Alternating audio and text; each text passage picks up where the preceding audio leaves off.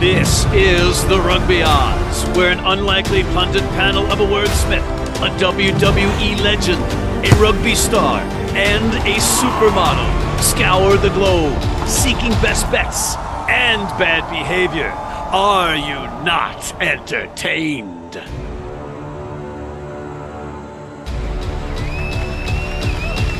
Thank you, thank you. You're way too. Co- thank you, thank you. I see you guys out there. You got you're great. Anyway, we have in the sponsor opportunity green room John Bradshaw Layfield, the WWE Hall of Famer, and King Gift A. Bailu, who's now acting allegedly as executive producer of this program. They are preparing diligently because if you look at the your company name here slate, we have a full show, including the great George Hook once again. So let's not waste any more time. Let's bring in John and Gift. Guys, 29, 19, and 3. The 3 came on uh, the tie, of course, between the point spread and Samoa and Chile. It was a 33 point spread in favor of Samoa, and the final score was 43 to 10. With that, we were very good. And John, in Rugby World Cup picks, you were 6 1 and 1. Take a bow, John. Slam the football. No, no, I'm not. No, no. When Jesse Owens won the 100 meters in 1936, you know what he did? He went to the locker room and took off his cleats. He was afraid he for his life. That's why he did it. No, no, he did it to stand up a bad person. Same the way that me and the king stand up you. Bam! Boom!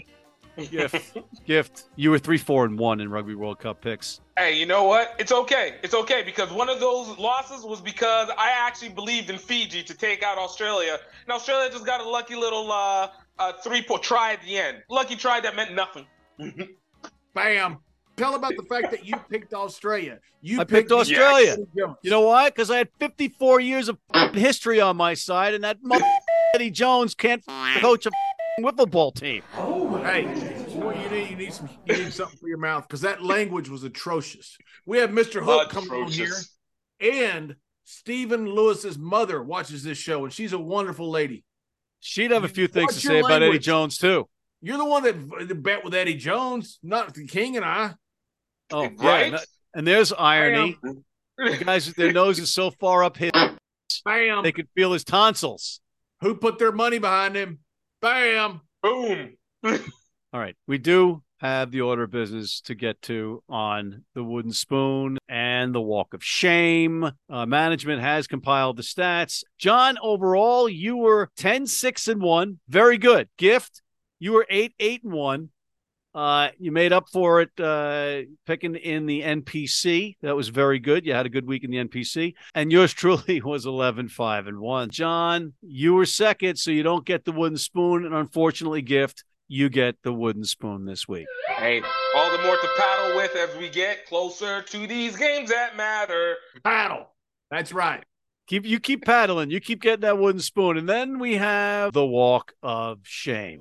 You guys are in the walk of shame together because you both turned your noses and played Brutus with your boy Eddie Jones. No, we didn't turn on Eddie Jones. We believe in the power of Fiji.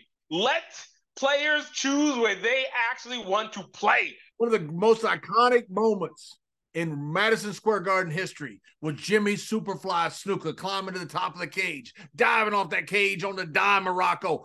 Bam! One, two, three. I don't know how many people it held, but about 100,000 people in history have said, Oh, I was there. They weren't all there because it holds about 18,000 people. But you know where he's from? And his beautiful daughter, Tamina, is also from the island of Fiji. Same as Wassel Serevi, who's done so much, the greatest sevens player of all time. We love Fiji and all of our Fijian brothers. Waisale Serevi, if you're that's referring. Okay, no, that's Actually, not what he said. But okay, whatever. You that's know. not what he said. don't don't stick up for him. Don't stick up for him. All right. Congratulations to both of you in the Walk of Shame.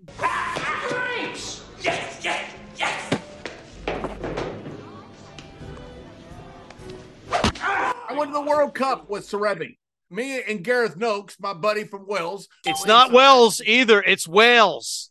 We were there. We know what it was. It was Wales versus South Africa. And I was with Serevi and Gareth Noakes.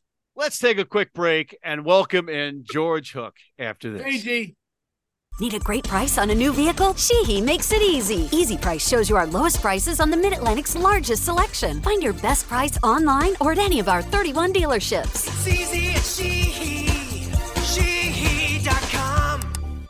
If you're in New York City and want to watch some great rugby, have some great food, and some great times, go to the world's best rugby pub, the Pig and Whistle on West 36th Street.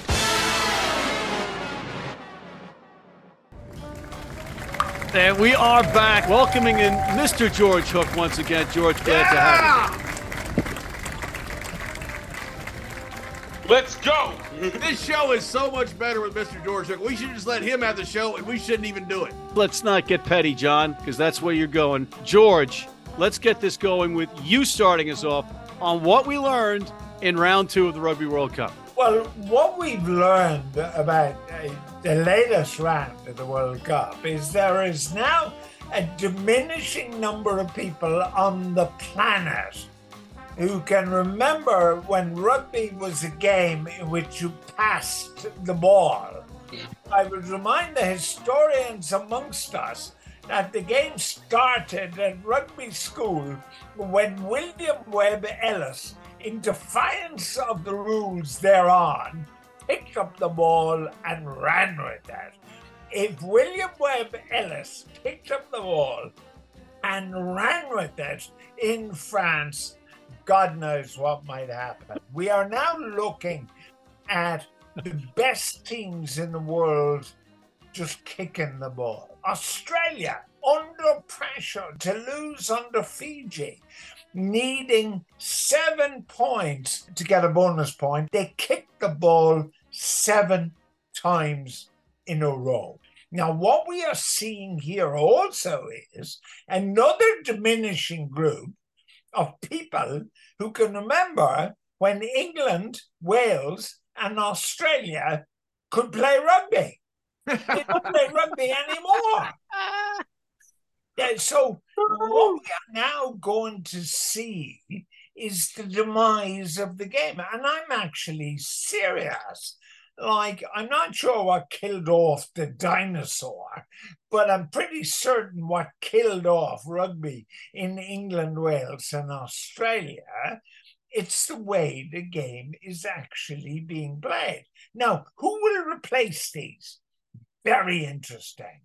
Tier two demonstrated that four years from now, it can be real contenders. What do you mean by real contenders, George? Contending for the cup? Well, certainly England, Wales, and Australia aren't going to be contending for the cup in four years' time. It's quite possible, that rugby mightn't even exist in Australia, given the competition from rules and from soccer. It mightn't even exist.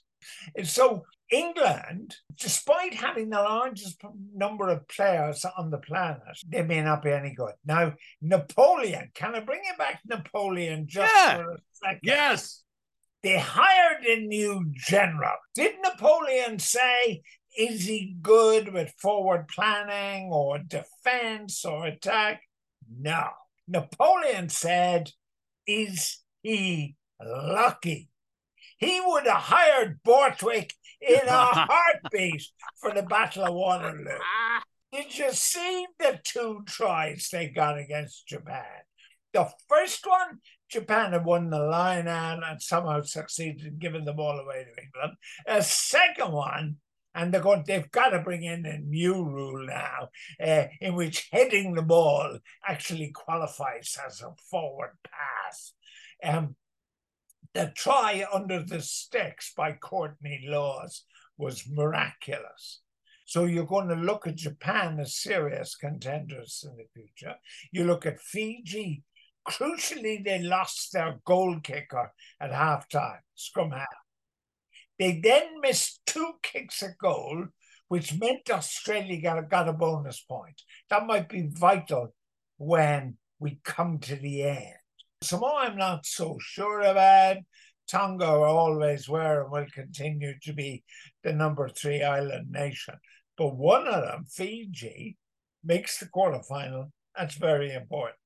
Only three teams can now win this tournament. Which we kind of suspected was going to happen in this setup, but We didn't kind of suspect. We knew it was going to happen. Mr. Ford told us the A and B groups got the champion in it. So we knew. M- Mr. Ford told us. Man, Mr. Hook, I'm confused with your boyfriend George Ford, who you love so much. All you were texting about was, "Hey, how great is George Ford? He's That the is- greatest thing ever." You're gonna come on here and just blatantly lie. Go right ahead, No, but I'm, not gonna call lying. you out know, on it. You know how much you love George Ford. He does love him some England. Me and England, we're like this. I tell you what, we learned. We learned that uh, World Rugby to me is an absolute disgrace, and I tell you why. You have a country like Fiji. This is a real story. You need these in tournaments. You need a Cinderella team that nobody expects. They could actually make the finals because of where they are located in the tournament. But you're looking at, say, France's back row. You're looking at Scotland's. Look at look at uh, Ireland's. I think that is an absolute disgrace to poach these guys from these island countries and take them to tier one countries because all you're doing is making the tier one countries consistently better than everybody else. So you need to make a rule that if you go up from tier two, tier three to tier one, you have a longer time of naturalization. So maybe you take it from five years to 10 years, whatever it is. If you go down, that rule doesn't either doesn't exist or it's a much smaller rule. You got to stop this recruiting from these guys. All you're doing is taking the great best players out of these countries, putting them on tier one countries, and decimating that. Would you tr- say you're going to grow the game? Bull. You're not trying to grow the game. World Rugby is only interested in making money off the tier one countries. They've consistently shown that time and time again, and they got to stop this poaching from smaller countries to tier one countries. We just heard from the American version of George Hook. Gift, go ahead. First and foremost, uh, you Uruguay taught us that uh, everything that we have ever complained about at USA Rugby, about our numbers, about our growth, about everything, is complete and utter BS.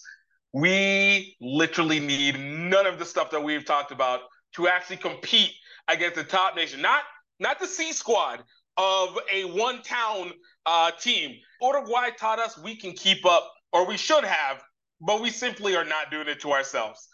Number two, Fiji, I will disagree with one thing. It'll be the first time I ever disagree with the champ. I don't think Fiji is a Cinderella team. It's just a team that's finally allowed to actually load up the way that they're supposed to. And you're seeing it because they are playing with a battery in their back. And we got to see the difference between a team that plays with a spirit and a team that simply just plays because they know how to. And lastly, I don't know what Ireland is. This next two weeks is the time that I'm actually going to see who Ireland truly is because up to this point, they haven't played anybody yet. And Scotland and South Africa are actually going to determine whether they're going to go on to the next one or not. But Gift, So- they have beaten those lesser teams the way they were supposed to beat them. It just shows that you're supposed to beat teams you're supposed to. That's not going to take you over to the group stage. That just bolsters your points. But if you're going to beat South Africa, if they can beat South Africa, and actually, I'm actually going to say this I don't know if they'll be able to beat Scotland because Scotland's defense is something. So I'm looking to see if Ireland actually shows up or did we just get the best whale inside the barrel? Yeah, just because you knock out a tomato can, that does not make you Muhammad Ali. There we go. Love that analogy, George. I've learned that you are right a lot of the time, and should li- we should listen to you. You were right about France versus New Zealand, and you were certainly right about South Africa's kicking woes this week when they had Faf come in off the bench to play fly half, where he actually facilitated some nice offensive play, but then when he kicked for post, he missed. So until Pollard's ready, South Africa's got to get that figured out. It's like they have no closer in baseball. Let's take a break and come back, and we'll ask Mr. Hook some questions and gain from his wisdom. We'll be right back.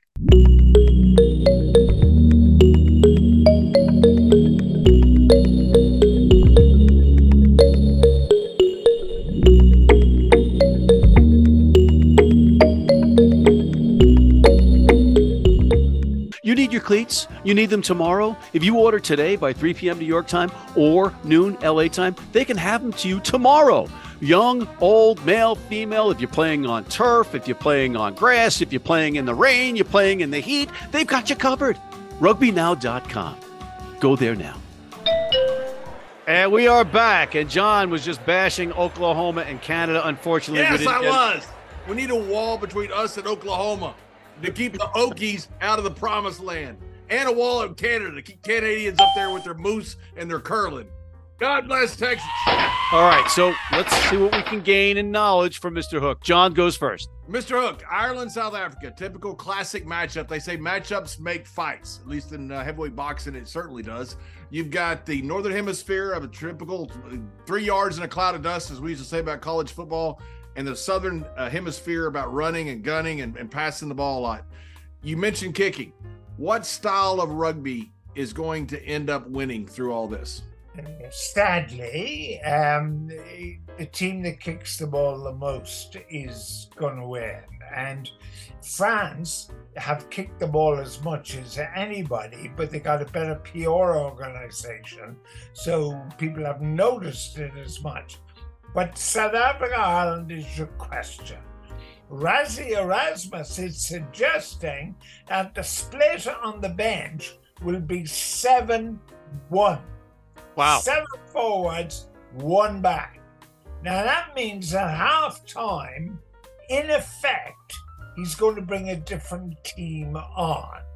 Uh, so that's going to be difficult for Ireland because if you go back over the great history we had in the European Championship, the games we lost, like Leinster in the final as recently as five months ago, we were beaten up by by La Rochelle up front. That's precisely what South Africa are going to do. They are going to strangle Ireland. There's no point in thinking we're very good at getting the ball wide. We are. We might have the best back three in the championship.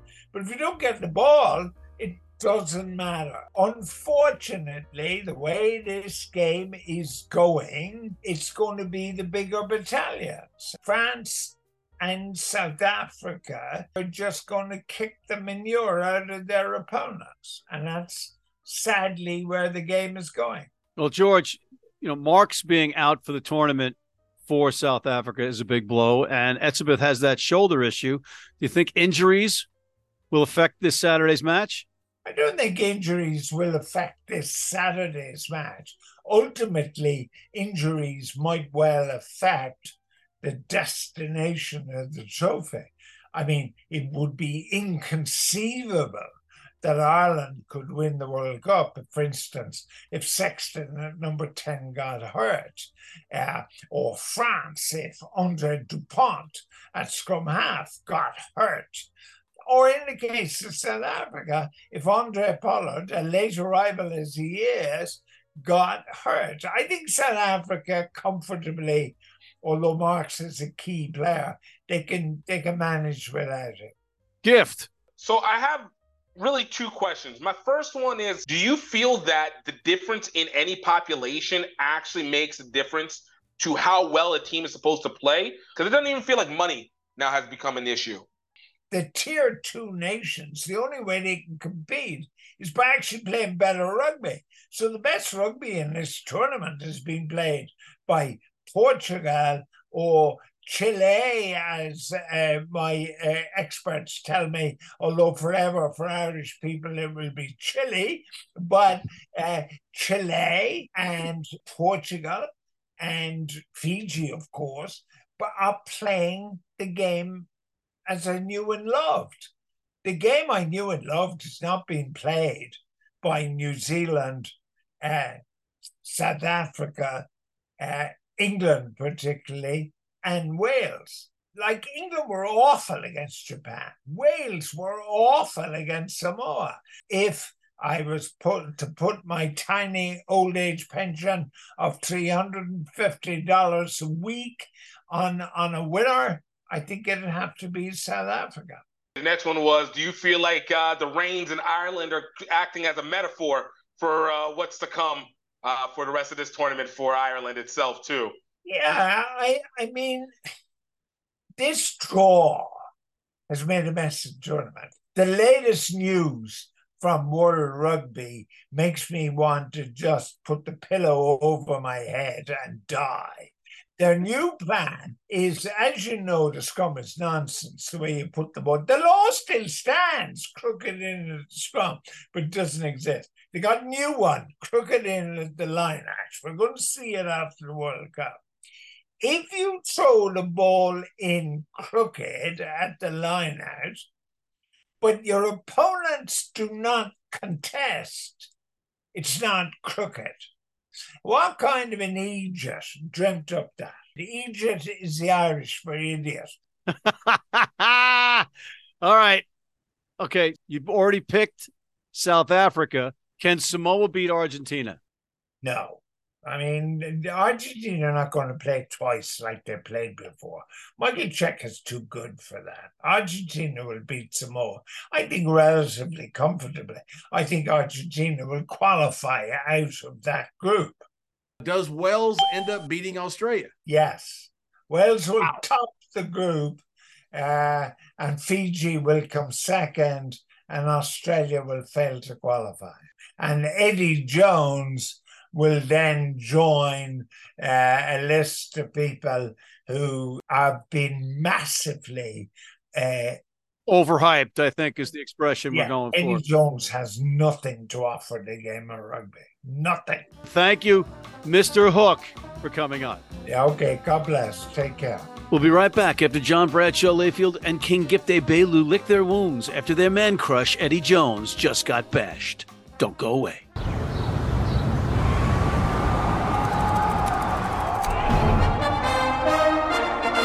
From New York City comes America's longest running and most popular rugby show. The biggest names in Major League Rugby, MLR highlights, and big match previews. Rugby Wrap Up presents MLR Weekly, made in New York City. And we're back. And again, how great was it having Mr. Hook on with us once again? That man is a fountain, a fountain that has no ending, no depth to it. All kinds deep as the freaking oceans of rugby. And you ask him the most insane questions ever. In the interest of moving along and sticking to the schedule, I'm not gonna I'm not gonna argue with you guys, okay? I just want to get the people their money. So let's get to the What's your language? okay. Mama Lewis watches this show. in the NRL, and then there were four. You got Friday Night Lights and Saturday. It's going to be rocking in Sydney.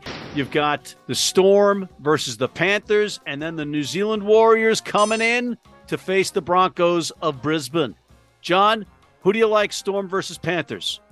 This bottle was empty when we started this. You know why? Because the Broncos, they've been winning game after game after game, and I've been betting on them, and I'm betting on them again. All right, so- Broncos. But they're not in the Storm versus Panthers match. So who do you I don't like in care the about Storm, versus? versus Panthers. I want the Broncos versus Warriors. I'm talking Broncos. I got a jar full of money and a cowboy hat on top of it. I want to talk Broncos. Okay, John. Gift out of the Broncos versus Warriors match. Who do you like? Man, I love me some Panthers. They are sleek, they are out there, and they are taking care of business. Look, the storm might be blowing, but the Panthers are gonna come scratching, and that's the right kind of cat you want to scratch. Bam! So you got some Cat cat scratch. scratch fever. Hey, Ooh. All right, I'll I'll land this baby. I like the Panthers and I like the Broncos. John, do you, you're not going to make a pick in the Storm versus Panthers, Panthers. match. And Panthers. Gift? You're not making a pick in the Warriors versus Broncos. yo, here for the Broncos. They've been doing it all year. All right, we're all with the Broncos, and we're disrespecting the whole country of New Zealand in the process. Let's move to the NPC. Speaking of New Zealand, John, a little extra pressure on you this week because you were four and three in NPC picks. Gift and I were exceptional. How are you going to catch up to us? What's your pick this week? You don't make simple math into trigonometry, okay? You just don't overthink things. Matt, you don't think things, you don't overthink things, you don't underthink things, you don't think. But what I'm going to tell you to do is what to do, and that is bet Wellington. All right, I'm, I'm not crazy about how you got there, but I think it's a good pick. Gift? Hey, look, man, there's nothing like being in the center of the attention. And that means being the center of the country, which doesn't necessarily mean physically center, but can be the center of what that country needs. And that's Auckland. That's Auckland. And that Bam! Auckland team is looking to take itself over Taranaki this week. I'm sticking with Canterbury over Tasman. And we're running out of time, but we got to get to the Rugby World Cup. Who do you like in this round, Gift? Wales, Australia. This is going to be the third time they play each other in the stage final, in this group stage, in three World Cups in a row, and they're one and one so far. Australia is the favorite for some odd reason. Wales, that red flag, the dragon is about to blow fire on some wallabies. Okay, John. I am going to concur. Nigel Owens, the greatest referee of all time. He heard I had a program in Bermuda. He sent me a game jersey. He just got back from the Rugby World Cup to auction off, raised thousands of dollars. What a wonderful human being. He's from Wales. Gareth Noakes, my mate, is from Wales. Wales is going to boat race them boys, is what they going to do. Go ahead and show up, Australia. Wales is waiting for you with the red dragon. Wales all the way. All right, so I'm going to go in a different direction. I'm going to go with Portugal closing that gap on 15 and a half points versus Georgia. I like Portugal. I know they're going to be banged up after their heroic performance last week, but I think they're going to keep that closer than Georgia would like. Picks of the week, gift, go first. South Africa over Ireland simply because of the fact that I feel like South Africa is playing with absolute reckless abandon. And that is a different level of passion. They are willing to put their bodies on the line and break people. And once again, Siya Kolisi is just playing on demon time. John? Scotland got one of the terrible draws that Mr. Hook was talking about. However, this week they're going to take it out on Tonga. They are a good rugby team, a good rugby country. They're going to roll them boys. I think that's a great pick. Scotland is a solid I don't care. rugby team. I don't care if you think it's a great pick. It's, I think it's a great pick. That's all that I need to know. I don't need justification from you. You don't need justification from the all-time the rugby odds picks leader. You you keep the ledger. It's like playing golf with somebody that cheats. If you got the pencil, you're the best. when it's on It's like air they come- it's like and it's in- graphics, Hey, it's not what- cheating. What did you shoot? Plugs, gift.